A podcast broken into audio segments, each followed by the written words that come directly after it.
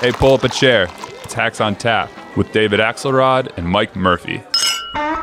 As the governor said, we've had temperatures explode this summer. Uh, you may have learned that we broke a world record in the Death Valley, one hundred thirty degrees. But even in greater L A, one hundred twenty plus degrees. And we're seeing this warming trend make our summers warmer, but also our winters warmer as well. So I think one area of mutual agreement and priority is vegetation management. But I think we want to work with you to really recognize the changing climate and what it means to our forests and actually work together with that science. That science is going to be key. Because if we if we ignore that science and sort of put our head in the sand and think it's all about vegetation management, we're not going to succeed together protecting Californians. Okay. It'll start getting cooler. I you wish just, you just watch. I wish science agreed with you. Hey, well, I don't think science knows, actually. We start today's episode off with some good news. Pay no attention to the apocalyptic orange smoke or the red skies, because Chief Scientist Donald Trump has weighed in, and it's just going to start cooling off. Mike, I noticed you've got a brand new L A tan at one hundred twenty degrees Fahrenheit. So uh, I, I you must be excited to know it's all just going to cool off. Yeah, I've been busy all day browsing asbestos fire suit dot com, and they're fortunately raising prices now due to the huge demand here. Yeah, it uh, it's pretty remarkable. You know, that, that thing made me laugh. I should be crying, but that... That that bit with Trump and the climate scientists made me laugh because it reminded me of the classic movie, The Thing, the original one, where the large monster James Arness shows up. And there's, of course, the two-fisted Air Force guy. Let me at that thing, Doc. I'll shred it like a carrot. And, there, of course, there's the professor. And this being a Cold War paranoia film, the professor says, no, no, he's from a much more advanced planet. I'll reason with him. And the professor walks up to the big monster and says, friend from space, you have so much to teach us. We can come together in the fraternal universe of science, become friends. And the monster just looks at him, takes a beat, pulls out the ray gun, and you know, boom, the guy's gone. That was Trump. There was a guy who actually knows something about all this. And, and Trump immediately did the... Uh, The uh, the the Bam Bam reaction. Yeah, it'll get cooler. Yeah, Clorox. Get Clorox involved. So anyway, that's our president now, forty-nine days out. We are here hacking and tapping, and joining us is my old friend, a great hackaroo, the Ayatollah of political polas, a great strategist on the Democratic side, and uh, he's from Northern Ohio, so he can't be wrong about anything but football. The one and only Mark Mellman is here. Central Ohio. Oh, Central Ohio. I thought you were from Canton. Columbus. Col- oh, oh, there goes my whole intro. Well, next time I'll do my homework. But anyway, Ohio, Buckeye, friend, good to have you here, Mellman, to talk all about everything. Delighted to be with both of you, two of my favorite people who I see too little. Well, here we are, forty-nine days out. California's on fire. Um, what what do we think the uh, state of the race is? And I'll throw it to both of you with a question. Joe Biden kind of counterattacked with climate change on this. Is climate change an issue that's, that's going to work in the electoral swing states? Is it high order enough in the Michigans and Wisconsins or the Floridas and Arizonas enough to be material? Or is it, it kind of a secondary issue? But, you know, Biden's got to got to keep his folks happy, and it was a smart thing to say. What do we what do we think about climate change in, in this year's election? Well, look, the reality is there are a lot of people who care deeply, a lot of people who care deeply about climate change. And some of them are very important swing voters, people who voted for Bernie Sanders, for example, uh, in the primaries, people who voted for third-party candidates four years ago and helped uh, swing the election to Donald Trump. So there's a lot of important constituencies that are very concerned about climate change. But second, it connects up, that issue connects up to a larger uh, science denial of which Trump is guilty. He said climate change was a hoax. He said coronavirus was a hoax. Uh, this is his response to science. When things happen that are problematic but scientific, he calls them a hoax. And this is just par for his course. Yeah, I, I got to think that you, you're sitting in the suburbs, you're college educated, uh, you're thinking through the mistake of having maybe voted for Trump once, and you're you're watching the images literally of the hills on fire, the smoke and the pictures, the orange and red skies, and you're thinking, uh, I don't think it's just going to disappear. I don't think it's just going to start cooling off. And, uh, I, you know, it, I, I don't think Trump ever misses an opportunity to miss an opportunity. Um, it, it's really astounding. I, I I think Biden was smart to get out there. I, I don't know if The the bite I saw that got picked up was climate arsonist, and I'm not entirely sure what that means. Um, but I do think hammering away at an issue that's important to the suburbs is always good seven weeks out. I think Mark made a good point, too. I living out here, um, I've been stunned by the amount of friends and relatives I have from Michigan, where I grew up, or Florida, where I have friends, or other places who've called because they see it on T V. Are you okay? Is your garage on fire? Who's going to get your car if you go up in smoke? You know, my relatives are quite concerned, but it's clearly top of mind in a lot of places that aren't California. And, you know, some of those places are very important political real estate right now. So uh, I think, you know, with the kind of wrong track we have now, anything bad is bad for Trump. And I, I thought Biden was fairly adroit to to make the connection, maybe baiting Trump into some more tweets today as we record this about phony baloney science or denial. I mean, to the extent that Trump can stumble in that, he'll only reinforce the problems he's already got.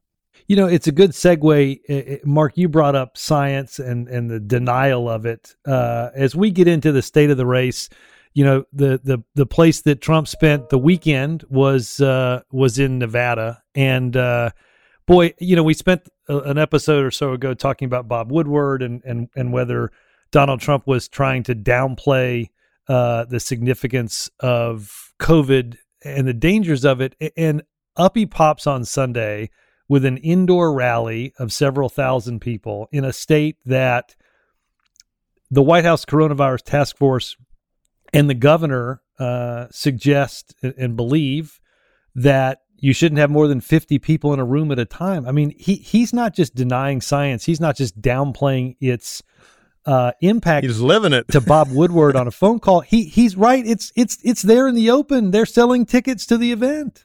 It's really remarkable.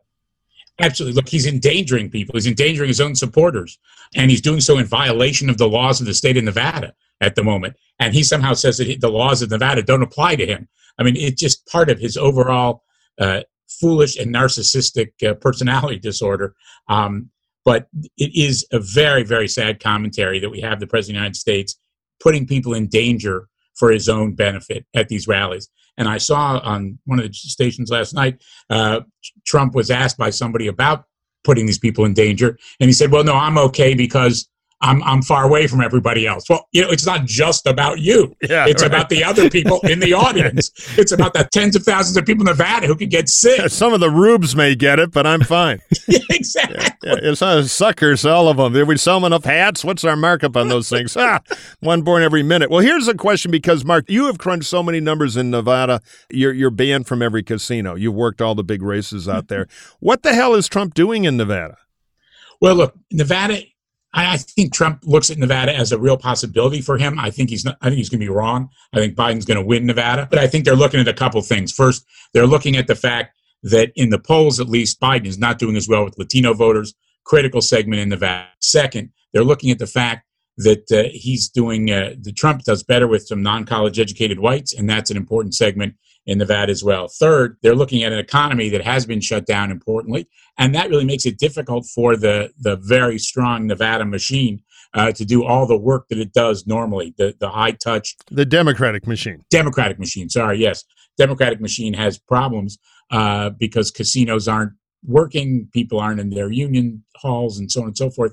Um, so I think they look at that as a as a potential opportunity. At the end of the day, I think they're going to lose Nevada. I think he's going to lose the country. But I think they do look at it as an opportunity to switch a state.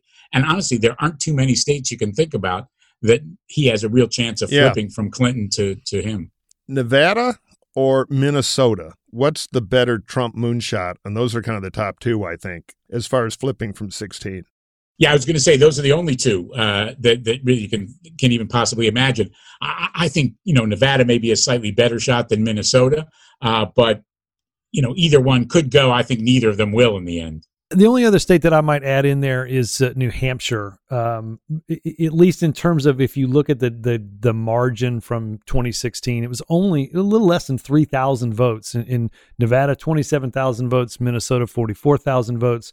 Those are the three states in, in this idea that they're going to pull voters out that that that are part of their base but haven't shown up or didn't show up. And so I think that's the the place that uh, that they look at it and see could be a possibility. Uh, let, let's dive in. I mean, I, I know one of the things, gosh, as I look through mailbag questions and, and as you talk to Democrats throughout the country, Mark, they're um, apoplectic about this Latino vote issue. And uh, I, I, everybody is, I think, furiously Googling all about this because uh, the bedwetting that we refer to every mm-hmm. week on the show has uh, has begun. No question about it. People are worried about it. And look, no community should be taken for granted. No community can be taken for granted. And that certainly includes the Latino community. But the reality is Latino community has tended to be a late deciding community. African-Americans used to be late deciding. That's not so true anymore. But Latinos are late deciding. So the truth is Trump's not doing so much better among Latinos as he did before. It's just that there's a lot more undecided Latinos than there are in other segments. And those people are pretty likely to end up with uh, with Biden in the end. But look, The, it's a community that needs to be worked, that needs to have attention. Uh, and I think the Biden campaign, to its credit, is giving them the attention that they need and deserve. We uh, just got a poll back in Florida, David Hill poll from that we're doing at the I E M, working on Orange Crush with Republican voters against Trump. our vet dot org, make your check payable to Liberty, and or just uh, directly to Mike Murphy. Yeah, or to, well, that that's the old direct mail joke. Make your check payable to Californians against seal hunting or cash, or Christians against secular humanism. There are about ten of them. Those, those are the jokes. That, that did uh, not work out as well for Bannon as. Uh, yeah, I tell you, you would think he would have learned. It's not the first guy to wear the bracelets on that scam. But to my point about Florida, so there, you know, there's been some special trouble there. So we ran numbers. Good news is we got we got Biden up just outside the margin, right at it, which is which is a good sign. But it's competitive. It's Florida. But the Latino tab, which is about twenty percent of the electorate down there, Trump was narrowly ahead. So we broke out Broward and, and Dade and West Palm, and there is a Cuban cut there. In other words, if if uh, now the Cubans traditionally in Florida have been Republican, particularly older Cubans, younger Cubans have been defecting in droves. But Trump is selling some tickets there on the old Caudillo thing. I don't think Kamala Harris is a big home run in Dade County with older Cuban men. Um, there there is some work to be done there. But the good news for Biden, I think, is because Miami is such a Democratic finance center. There's a Harold Ben Dixon poll a week or so ago that was not so good in Dade County. That has started a massive donor scream of pain, as you say, the the endless battle between Republicans, the stupid party under Trump, and Democrats, the always neurotic party, that now every battleship turret in the Biden Navy is turning toward. I mean, I would love to be a Latino consultant right now because there's there's there's money looking to be spent. Uh, so I, my guess is irregularized, but there's no doubt in Florida, particularly of Cuban voters, that Trump is doing better than he did last time. It's the only group you can say that about. So uh, I think some attention needs to be paid, and we're, we're sure going to do it at our vet. But it's been interesting to me because it, it it's weird, and I'm curious in the causation of why a group would go up when every other group has gone down. And I, I think, Mark, you'd probably argue, and I think you'd be right, that at the end, when decision comes, there'll be kind of a revert to mean factor probably going on to some extent. But there is something weird going on in Florida. I think that's true. But look, Florida is unique in terms of its Latino community. It has yeah. a very large population of, of Cuban Americans. That's that group as a group is not so large anyplace else. Uh, and they obviously have a unique history um, vis-a-vis the both parties, vis-a-vis Castro and so on. Um, so it is a it is a very unique kind of community. But I think nationally, we're going to see Latinos end up not be very different in the end from where they were uh, four years ago, strongly in the Democratic corner. And, and on the Cuban thing, just quickly, Biden can do himself some good with policy. You know, a little tougher line on some of the tin-plated dictators uh, would work well. That's to any Biden people listening. By the way, also put up a site with some video footage so the I Es have something to work with. Uh, just a little technical note. Now that we've got that business out of the way, one yeah, of the yeah, things the that, F E C yeah, will put you guys in jail too. You were here, right? Right. Great, great. Thanks. We'll uh, we'll uh, we'll be sure to trade cigarettes with Bannon. Stay tuned as we pay some bills and you listen to some ads. You know, Gibbs, every once in a while uh, on Twitter, people will write in and say, "Ax, you make me nauseous," but nauseous, nothing to joke about. It's like getting stuck in the back of a car and you're kind of a little bit hemmed in and you just, you get that feeling and it starts in your stomach. It's not. Yeah. A good and, and, and like you're on your way to something good, a, a celebration or party or something. And now you're nauseous and you can't get rid of it, except there is an answer now and it's called Relief Band.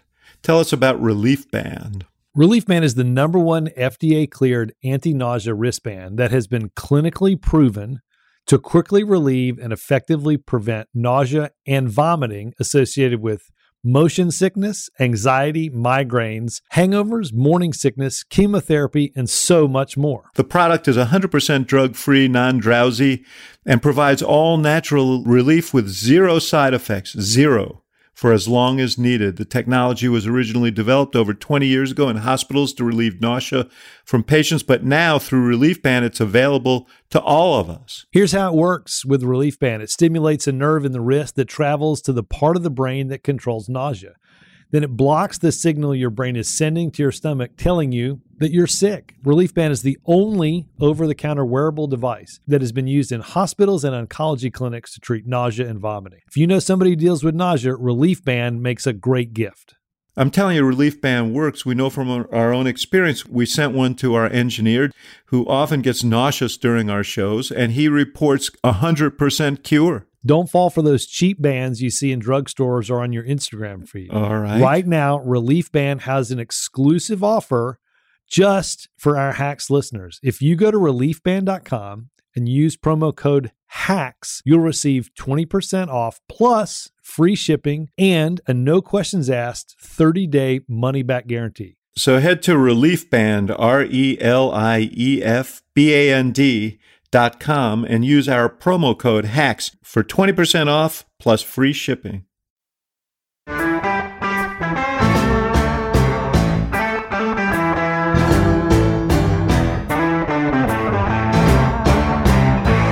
You mentioned the the the armada coming to uh, Latino voters. How much of a difference does Mike Bloomberg moving one hundred million dollars worth of chips into the middle of the table? How, how, what is... How much does that buy in a place like Florida with uh, with seven weeks to play? A lot. Well, let's put it this way. Florida, you know, you look at the last election, Florida was essentially a tie. You had a gubernatorial election and a Senate election that were both, I think, within fifteen hundred votes. Um, so it's essentially a, a tie jump ball state. And one hundred million dollars can make a difference. Can it, can it buy the whole state? No, but can it buy fourteen hundred votes? Pretty easily. You know, the thing people forget about Florida, there are over thirteen and a half million registered voters. Participation will be probably north of ten million. But in the last couple of elections, the margin in the presidential has been under one hundred fifteen thousand votes. So the fulcrum voters that really decide what's going on there are a couple hundred thousand. So look at it that way. Take, say, half a million voters and apply one hundred million to them. Your your spend per voter, you get to really move in with them and make a real pitch.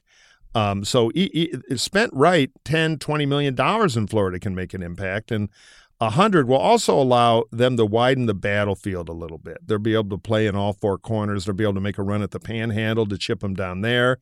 There's work to be done, and it's tough. Mark made this allusion to the fabled Nevada machine. In in Florida, there's, as the Latino problem gets better, Puerto Ricans who tend to be more democratic, you have a lot of people who left Uh, Puerto Rico to live with relatives in Orlando, but they've got to be registered to vote in Florida, and that's a pick and shovel field operation, and, you know, that sort of thing. So there's there's all kinds of great ways to apply money in Florida, and I, I give Bloomberg a, a big salute. I even couldn't resist a snarky tweet that for all the insults of the debate, it turns out that Mike Bloomberg is going to have about one hundred thousand times as much impact on the race as Elizabeth Warren. So there's there's a little justice in the end for those of us who like capitalism. Well, and I just add one other point, Mike, what you were talking about in terms of the panhandle. Uh, the reality is chipping away at some of these other areas that have been traditionally very Republican, like the panhandle, uh, very, very important. If you can reduce the margin, the Republican right. margin, by a bit in the panhandle, they're not going to win the panhandle. If you can reduce that mo- Republican margin a bit, that can be all the difference between winning and losing. What are you seeing, just as somebody who looks at a lot of polling uh, around the country? Where do you think the race is really at, Mark? So there's no question that Joe Biden is ahead, and I think there's no question he's ahead nationally by a larger margin than Hillary Clinton was at this point. Um, it's not as clear that he's ahead by a larger margin in all the swing states. Uh, some yes, some no. Uh, so that's a little bit dicier proposition. But the reality is you can't win the electoral college by, sorry, the popular vote by six or seven or eight points and lose the electoral college. It's just not arithmetically possible. Uh, in the real world to make it's theoretically possible, but it's not actually possible in the real world to do that. So Uh, Biden is ahead. He's ahead of where Clinton was at this point. There's certainly some softness in some individual states, which is a matter of concern. Uh, but I think at the end of the day, it's going to fall into place for two hundred, for more than two hundred seventy electoral votes. Mark, where are the states that that that keep you up at night? What are the what are the places that make you a little nervous besides maybe the three that we we touched on as places that Trump is uh, wants to try to flip the script? Sure. Well, th- there are those three for sure, but there's also uh, places that, that I don't want to say we're counting on, but places that we're invested heavily in, uh, like Michigan and the Trump one last time, like Michigan, uh, Pennsylvania, uh, Wisconsin. Uh, those are places that still could go uh, in a Trump direction. I don't think they will, uh, but I think it's it's possible uh, in all of those cases, uh, in all three of those cases. Um, you know, there are other states as well that are very much on the bubble or could be on the bubble, uh, depending on how well Trump does overall. Yeah, I mean, I, I think the one thing that if, if you're a Democrat, that you look at some of these polls, particularly in the states, will remind people that the national polling is fun and interesting to look at. It may give you some larger trends, but we elect presidents through a series of these state contests. And so, um, you know, I'm struck by the fact that so many of these state polls show Trump at forty-two, forty-three percent of the vote, under where he was getting in twenty sixteen. Uh, and, and still, it looks like a bit, a, a bit of his sort of vote from there minus maybe some seniors, maybe some suburban voters. What are the what are the places, not just geographically, but where where are the swing populations that we should be watching in some of these numbers? A couple of things to keep in mind. First of all, one question that we have is uh, about undecideds. The truth is we have a lot fewer undecideds this time. We got about half as many people who are undecided or voting for third parties as we did uh, four years ago. That just means there's less room for movement. So, and less room for volatility. So if Donald Trump's at forty-two, it's a hell of a lot harder to get to fifty uh, if you're if you've only got seven percent undecided at that point. Um, so that's one point. Second point you have to think about in terms of those uh, those numbers that Trump's posting um, has to do with how those undecideds are going to break. And once upon a time, the case was that undecideds broke towards the challenger. People knew the incumbent. They knew they didn't like him in this case. And the only question was, did they know enough about the challenger to vote for him uh, in a positive way? Uh, The reality is that changed. Uh, we, it's not the case anymore that undecideds break towards the challenger. It hasn't been for, for many years now. Uh, for a while, un- chal- uh, undecideds were breaking towards Republicans. Then they were breaking as the electorate does at large. Uh, the problem is we don't know how to figure out which way it's going to be. Uh, so we see undecideds. We don't know how they're going to break. And that is, leaves a lot of room for, for worry uh, for all of us. Um, The third point is the kind of demographics that you're talking about, uh, Robert. Um, the reality is almost every group nationally has moved away from Trump. You look at rural voters, certainly in twenty eighteen, they moved significantly from when they were, were in twenty sixteen. Um, but the truth is not all rural voters are the same. Rural voters in California are not the same as rural voters in North Dakota. Um, and so when you look at those national crosstabs, if you will, Uh, you can be misled as well. Uh, so the reality is Biden's pumping up his support in big Democratic states. Trump is not really moving his support dramatically in big Republican states. Um, the question is these swing states that have been the same swing states have been on the table for uh, for years now that we've talked about and how they fall. But in the end of the day, you know, you rightly said it's it's fifty, fifty-one state, separate state contests, but that national number still influences that. It's very hard to win nationally by seven, eight points and lose the Electoral College. It's easy to win by two points, as Hillary yeah. Clinton did, and lose the Electoral College if you're a Democrat. Only happened five times in American history that they've been different. And uh, here's a quiz question. You know who invented the Electoral College? Alexander Hamilton. That's the one song that didn't make the musical. You know, what was I thinking? La la la. Uh, question mark for you. So he- here's my nightmare as somebody who is renting, not buying Democrats this year. Proud conservative, but I, I've despised Trump since ninety-two when I got to deal with him in New Jersey working for Christine Todd Whitman.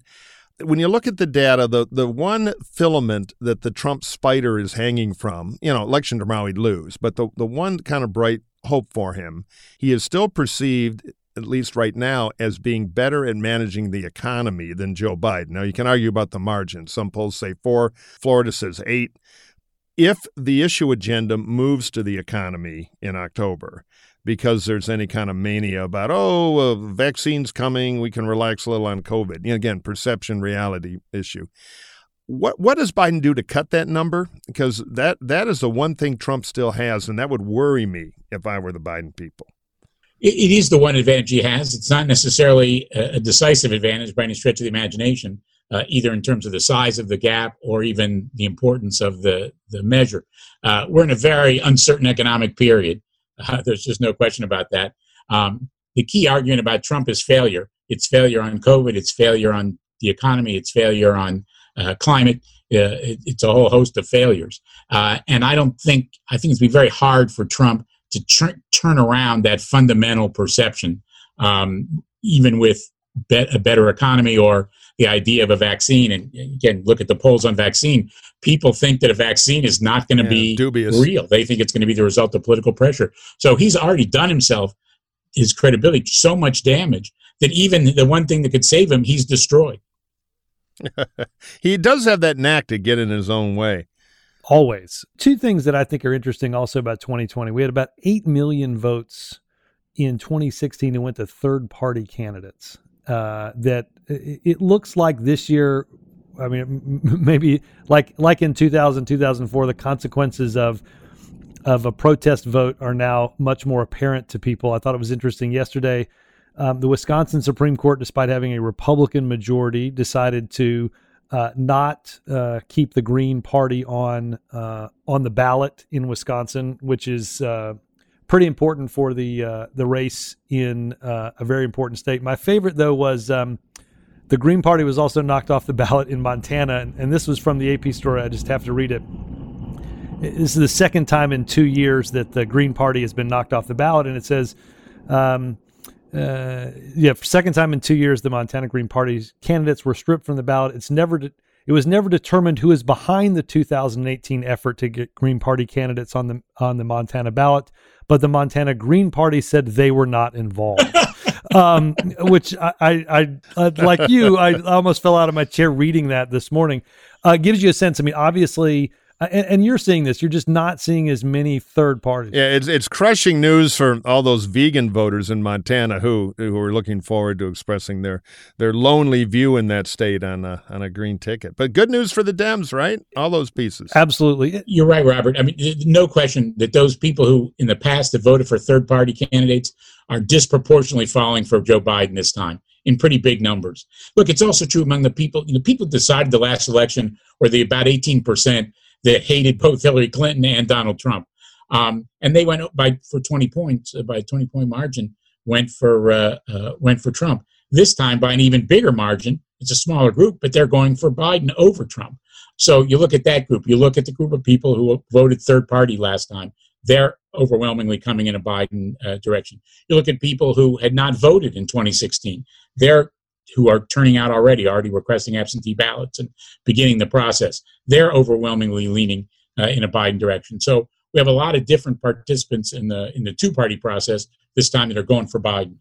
Just to get your opinion on this too, uh, Mike, because you're, as you said, you're working Orange Crush in Florida, but I, I can remember many a day sitting in a campaign headquarters or uh, at, at the D S C C reading a Mark Mellman polling memo of uh, how to take a poll and how to take the vote that you want to move on election day and, and talk to it. it to, to that end, you know, Trump's strategy is this idea that they're his base voters that just didn't participate in twenty sixteen. He's going to spend a lot of money to try to get them to participate in twenty twenty because he's losing some of the demographic groups we talked about. How how hard is that to motivate the non-voter? Oh, it's impossibly high. Well, not impossible. It is very difficult. It's the Wunderweppen theory. I mean, they're sitting around Trump headquarters.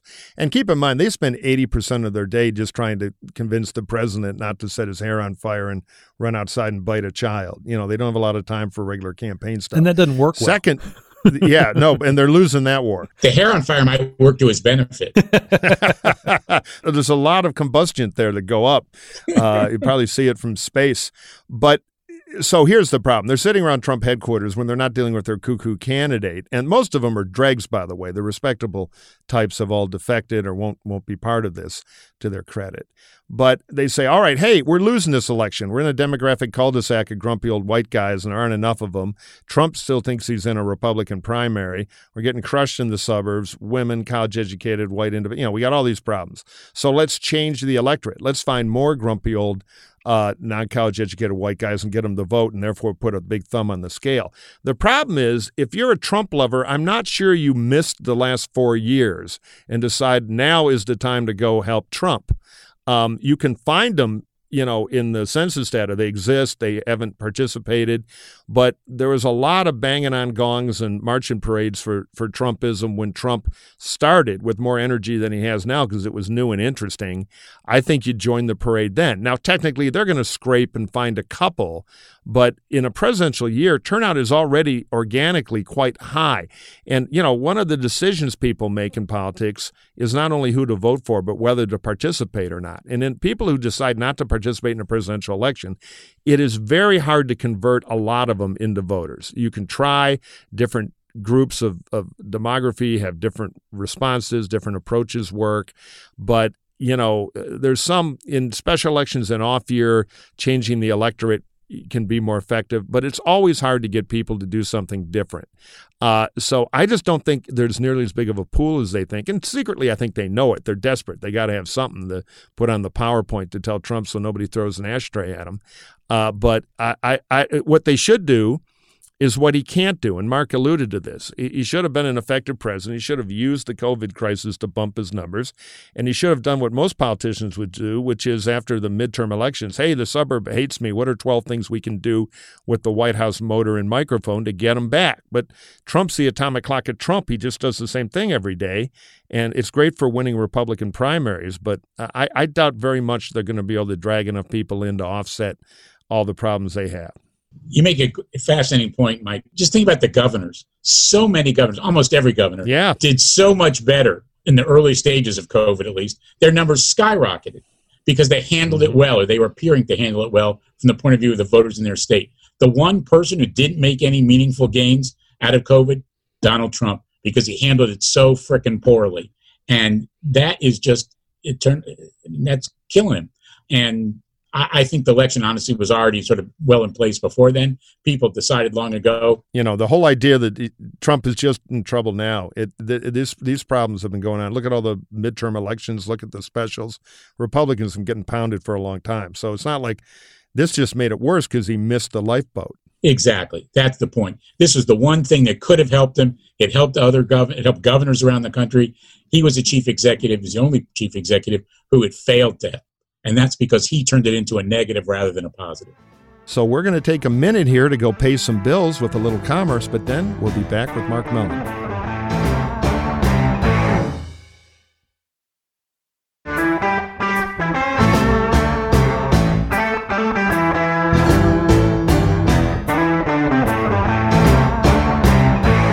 We sit here seven weeks to the election, but more importantly, maybe two weeks to the first debate.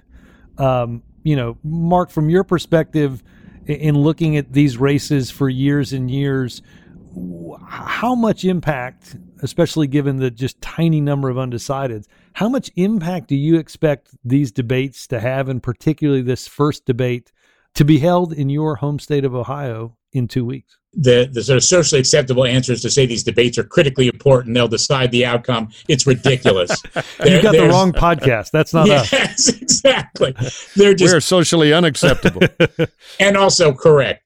Uh, there's just no evidence that any debate has ever decided a presidential election. The one example that people trot out is nineteen sixty. And the truth is there's a lot of questions about whether that happened the way people uh, outlined in any event.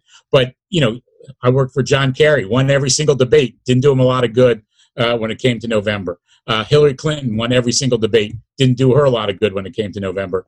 So it just doesn't make that much difference. Now, the one thing that's different here, that, that's the experience, that's within the range of experience that we have. We don't know what happens if somebody goes out and drools into the camera for twenty minutes or the functional equivalent thereof. Um, and, well, they get elected president, but that, that's only happened once. But that's entirely possible. And, you know, it, it could redact. And look, I once had a client, wonderful woman, who was running for mayor of a major city. She fainted in the debate. Um, it killed her campaign. She fainted on television. Um, she's she's never had been sick since. She was never sick before that. Uh, she fainted, but it was, had huge impact.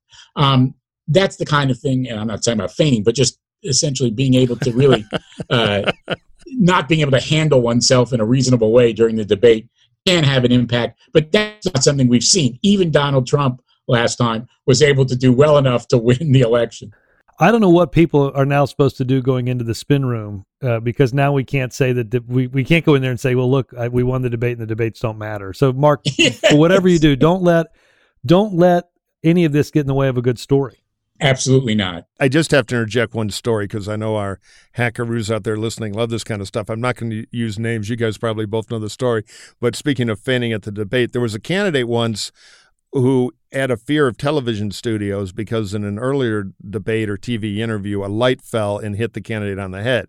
So needless to say, it was pretty hard to get the candidate back into a studio without kind of vibrating and, and you know, being scared, looking at the ceiling a lot, which doesn't play well at home. So for the big debate in the close race, the campaign manager decided the candidate needed to unwind a little because that candidate was so tense in the debate, so slipped the candidate a little, little uh, Mickey of a of a, a drug, it just uh, tranquil, you know, a, a, a Valium or something. Well, the media consultant had the same idea and didn't talk to the manager, so the media consultant got a, a quick two shots of whiskey down the throat before they went out, and so the two drugs interacted live on T V. The candidate started doing Puff the Magic Dragon, debating an imaginary goat. Yeah, and it, it led to a statewide defeat. It's one of the legendary debate stories. Don't drug your candidate is fine. Just don't have two different people drug the candidate and not cooperate. Yeah, I was gonna say, what's the moral of this story? Yeah, the moral of the story is transpareny in candidate narcotics, and I, I, I give that advice to the Trump team. Now, I, I, I Mark, I agree with you on debates, but I, I would have one slight contrarian point this time. Biden is not that well defined, other than old senator. Now, the Democratic machine is trying to define him as all kinds of good things, and my guess is they have enough money and skill to be able to do that, and when we hit the twenty-ninth, that'll happen. But because of the frenetic, crazy nature of a Trump debate, with the drooling and the shouting and the magic tricks, it is, I think, an opportunity for Biden to be seen by the country and potentially, hopefully not, make some sort of defining mistake. So I do worry about kind of the risk management of it. The most likely thing is nothing. Both sides are dug in. There's some theatrics. We move on to breathless punditry. But I do think there are some stakes there for Joe Biden to kind of break through on who he is at a higher level as attention paid. So if I were the Biden campaign, I would be I would be focused on downside protection at this thing for him. So I think there's risk there. I think you're right, and that's really what I was trying to say. There can be some unusual circumstances. But, look, the reality is the Biden campaign, to all reports, is taking this debate very, very seriously, and Trump is not taking it seriously at all, as is the case right, with most right. things. He'll just do his act. No practice, no prep. He's just going to go out there and, as you say, do his act, tell his jokes. One of the things we're going to see a lot of in the next seven weeks are uh, uh, lots of polls. Lots of polls thrown out on Twitter. Really a lot of, uh, as I tell people, state polls particularly, you tend to get what you pay for, right? If somebody approaches a T V station and says, we can do a statewide poll for two thousand dollars, uh, it, it doesn't, you don't tend to get it. And the one thing I also hear from people is, oh, the polls were all wrong in twenty sixteen. They're all going to be wrong in twenty twenty. So w- what's your, what is your guidance for people as they're perusing this? And, and as we said in an episode previously, remember, read polling news on the ground floor of buildings, not above the third floor uh, in the last seven weeks of this campaign. That's exactly right. Look, the reality is pretty simple, which is to say the national polls were pretty darn accurate in twenty sixteen. In fact, they are more accurate than the polls in twenty twelve, the national polls. But so we don't get mailed due to the context of why they're accurate. What did they measure? Not who's right. going to win, yes, but... Exactly. What they measure is the popular vote. Right. And they were within a percentage point or so of the popular vote. So they were dead on in terms of measuring the popular vote. Where we had problems was with some of the state polls. Uh, exactly as you say, Robert. There were state polls that were not, there were states that were underpolled, and there were state polls in some of those states that were not very good uh, and turned out not to be very accurate. That's the problem, and because, importantly, as you say, you get what you pay for, and people are willing to do things on the cheap. Good polling is hard these days. Good polling is expensive these days, and if someone's not willing to pay the cost, they're not necessarily going to get a good poll. They will get a number, and they can put that number on their T V screen, and they can put it in their yeah. newspaper, but it's not necessarily going to be an accurate number. It's just going to be a number. And the truth is, too many of them just care about having a number as opposed to an accurate number. I like to joke that even veterinarians can do heart surgery if they have to. But, uh, you know, better to get a cardiologist, which is polling is hard, particularly now. Why is it so hard? Well, I mean, you got to, uh, you know, I'm I'm in Illinois. You got this huge state. I just need six hundred people. How on? How, how, walk us through it. I think this is for our listeners to, how is it so hard? How does the sausage get made, and why is it so difficult to do well? What makes a poll valid is that everybody has an equal probability of responding. Every voter has an equal probability of responding.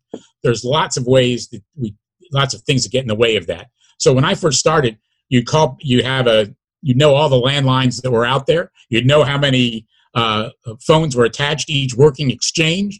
Uh, you'd be able to weight it properly. You'd call people up. People would be happy to answer the phone and answer your questions. That is not, none of those things are true anymore. So we have, you know, we have cells, and we don't know exactly where those people are often. Second, we have people who won't answer their phone just from, from uh, in response to a call from someone they don't know, from a number they don't know. So it's very difficult to get people in the first place. It's very difficult to find the right people. And therefore, everybody doesn't have an equal probability of being contacted. And the end result of not everybody having an equal probability of being contacted is that you can have you can have very serious flaws in the poll. And so you had a lot of polls, for example, a lot of polls are really not polls of the public or of the electorate. They're polls of people who are easy to reach. Uh, and the people so are easy to reach. So if you're lonely and like to talk, your your odds of being in a poll sample are much higher. So explain weighting and how you guys try to work around that to have quotas of different kind of people.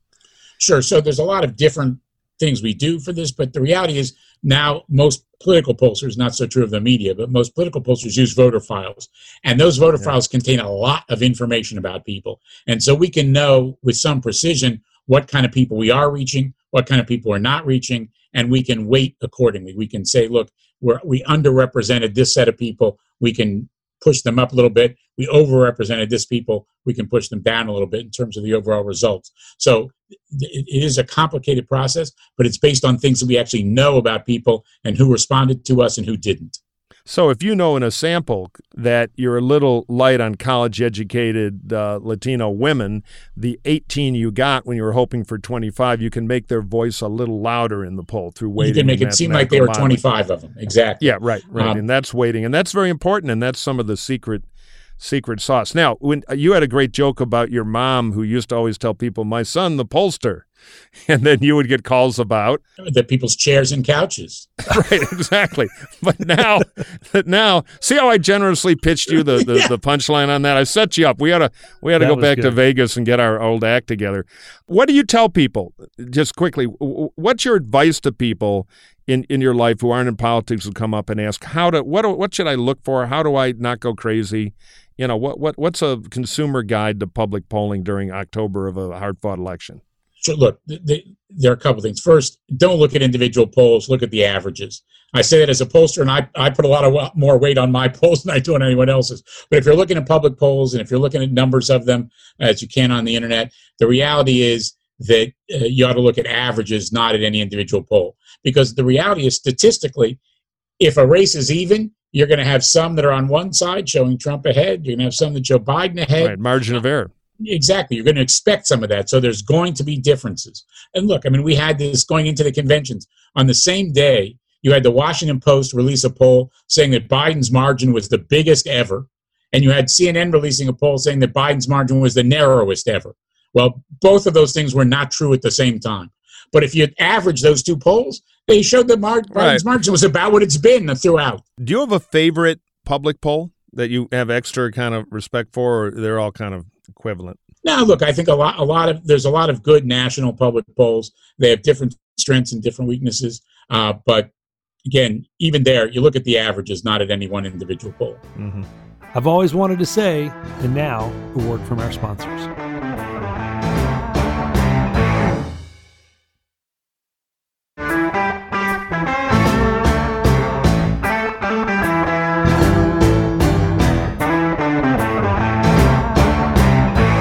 I remember, and if you go back into the twenty twelve election, both campaigns went into that the night before that election. I remember uh, being in a small room on Air Force One where the president leaned in with Axelrod, Pluff, and me, uh, all talking in the room, and told us he did not want to see our faces knocking on his door, telling him he didn't win the next night. And uh, we thought he was joking at first, and when he left, we were pretty sure he wasn't joking.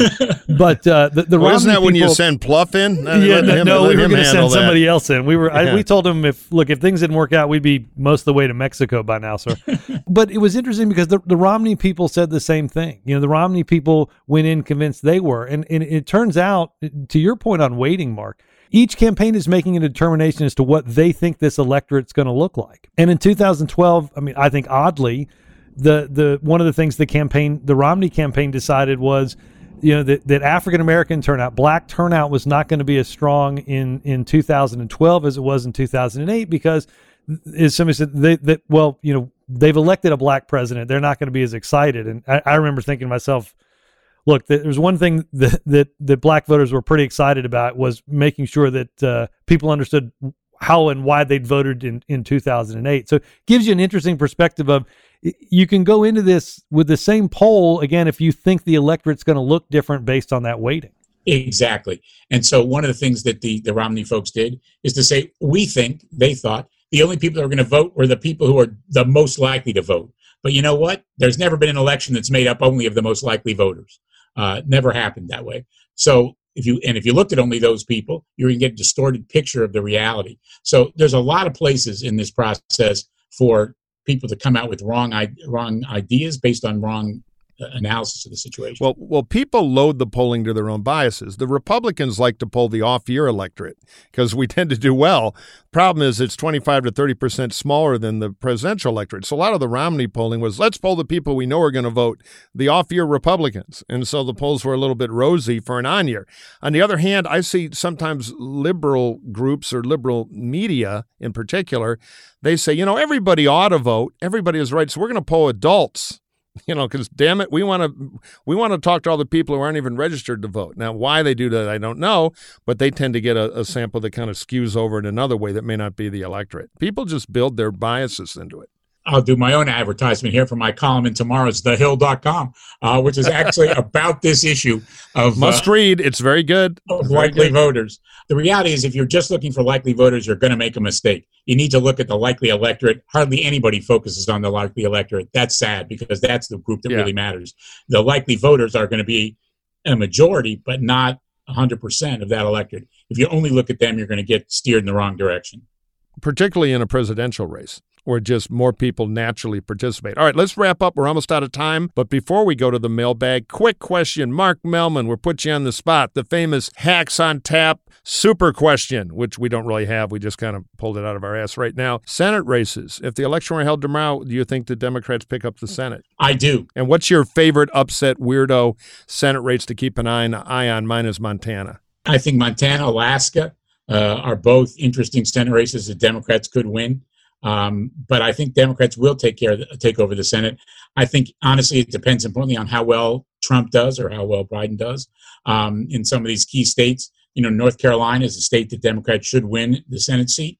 Um, if Trump were to win that state, it might change things a bit. So uh, there's a lot of uncertainty to go in the Senate. But I think if it, if it were tomorrow, I think Democrats would win the Senate. I think same with Iowa. Trump's margin is, is has to shrink there for the upset because that's a tight race now. When if you look at uh, uh, one of the states that uh, most of the states right now, surprisingly, based on the the what they talked about in terms of their their money raising ability, is uh, is Biden's is outspending on television Donald Trump. The one place where that's not true uh, and, and is a big big benefit for Trump is a place I think Biden's not really playing, and that is in Georgia. Because uh, I think with those, not just one, but two Senate races, that is about tr- trying to buy some majority insurance in that place. Okay, I think it's time for... It's Listener Mailbag. Now, if you have a question for the Hacks on Tap, email us at our secret listener hackaroo question line, hacks on tap at gmail dot com. That's hacksontap at gmail dot com. And by the way, if in the past you sent a question and you forgot to include the crisp five dollar bill and we didn't ask it, resend a question. Resend. Come on back, because we never get to as many questions as we want. So don't be afraid to try a second time. And don't forget to rate us on Apple Podcast. It's very, very helpful because it tells that Apple algorithm to ignore Moscow and actually share the podcast with lots of other people. So that really helps us out. And if you have comments, I read them, Gibbs reads them, Axelrod's people read them. You know, so so post your uh, post your comments. No, he actually reads them. Uh, we all do. So thank you for that. Let's go to our first question. This one is for for Mike. This is from Caleb, who says he's a high school social studies teacher in Southwest Kansas. So we wanted to get to this question. He's actually got two. The first one for is for you, Mike. Murphy and Axe, what is your message to kids in rural and very red Western Kansas about getting involved and interested in their first presidential election? They're trying to reconcile their Republican roots against their identification with things like Black Lives Matter, compounded with Republican delegation at the state level fighting the governor's response to COVID. Well, that is a great question. Uh, and Caleb, thank you for being a high school social studies teacher. Uh, if it hadn't been for Mister Curry uh, back in Detroit in ninth grade, I might have honest work now. He really got me interested in American government, and one thing led to another. So I've always been very grateful to him, a truly great teacher. We all have them in our lives. So thank you for what you do. And hello to your kids there.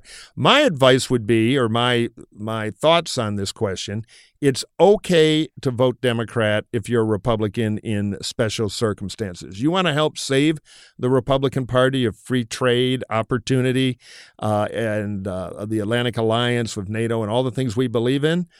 Help get rid of Trump, because that'll help break the broken Republican Party and give people like your students who are coming up an opportunity to build a new, better one, and uh, and and have a, a better, more attractive and more effective conservatism. So sometimes you got to destroy something in order to save it. So if they're feeling the pull uh, to rent, not buy Democrats on one day of the year, I think it's perfectly fine. And regardless, there are lots of ways they can get involved, even if they're in red uh, Kansas. Uh, one, one, there's an interesting statewide uh, race there potentially, but more importantly, with the internet, you can be a volunteer in other states. I I know people in California are working hard doing voter contact in Arizona. Uh, I know people in other states who are working hard on voter contact in Florida. So there's a lot of things you can do online from Kansas uh, to help your candidate win. And most of all, I encourage them to participate and take a role in building the new, better Republican Party that we're going to need to save us from people like Mellman and Gibbs here. So this is a double question. We're, we're going for extra credit here. So I'm going to give part two to my friend Robert. The question is, as strategist, how do you explain the validity of the Electoral College to a generation of high school kids who hear more and more about getting rid of the Electoral College, or at least, or at a minimum, amend the process to look more like Maine or Nebraska, which have their own special kind of rules that, Robert, you can kind of walk through? Right. So Maine and Nebraska have, uh, uh, they award their electoral votes by congressional district, right? So there's... Uh, The, the congressional district in Nebraska that includes Omaha, the second congressional district in Maine, uh, which, which you know, those are probably the two areas in those states that might vote differently than the broader statewide electorate. Look, it's a great question. And and, and uh, earlier this year, before the weekend before the Iowa caucus, my son and I drove over to watch campaign events. And literally the first question he asked me was, why do we have the Electoral College and do you think we should?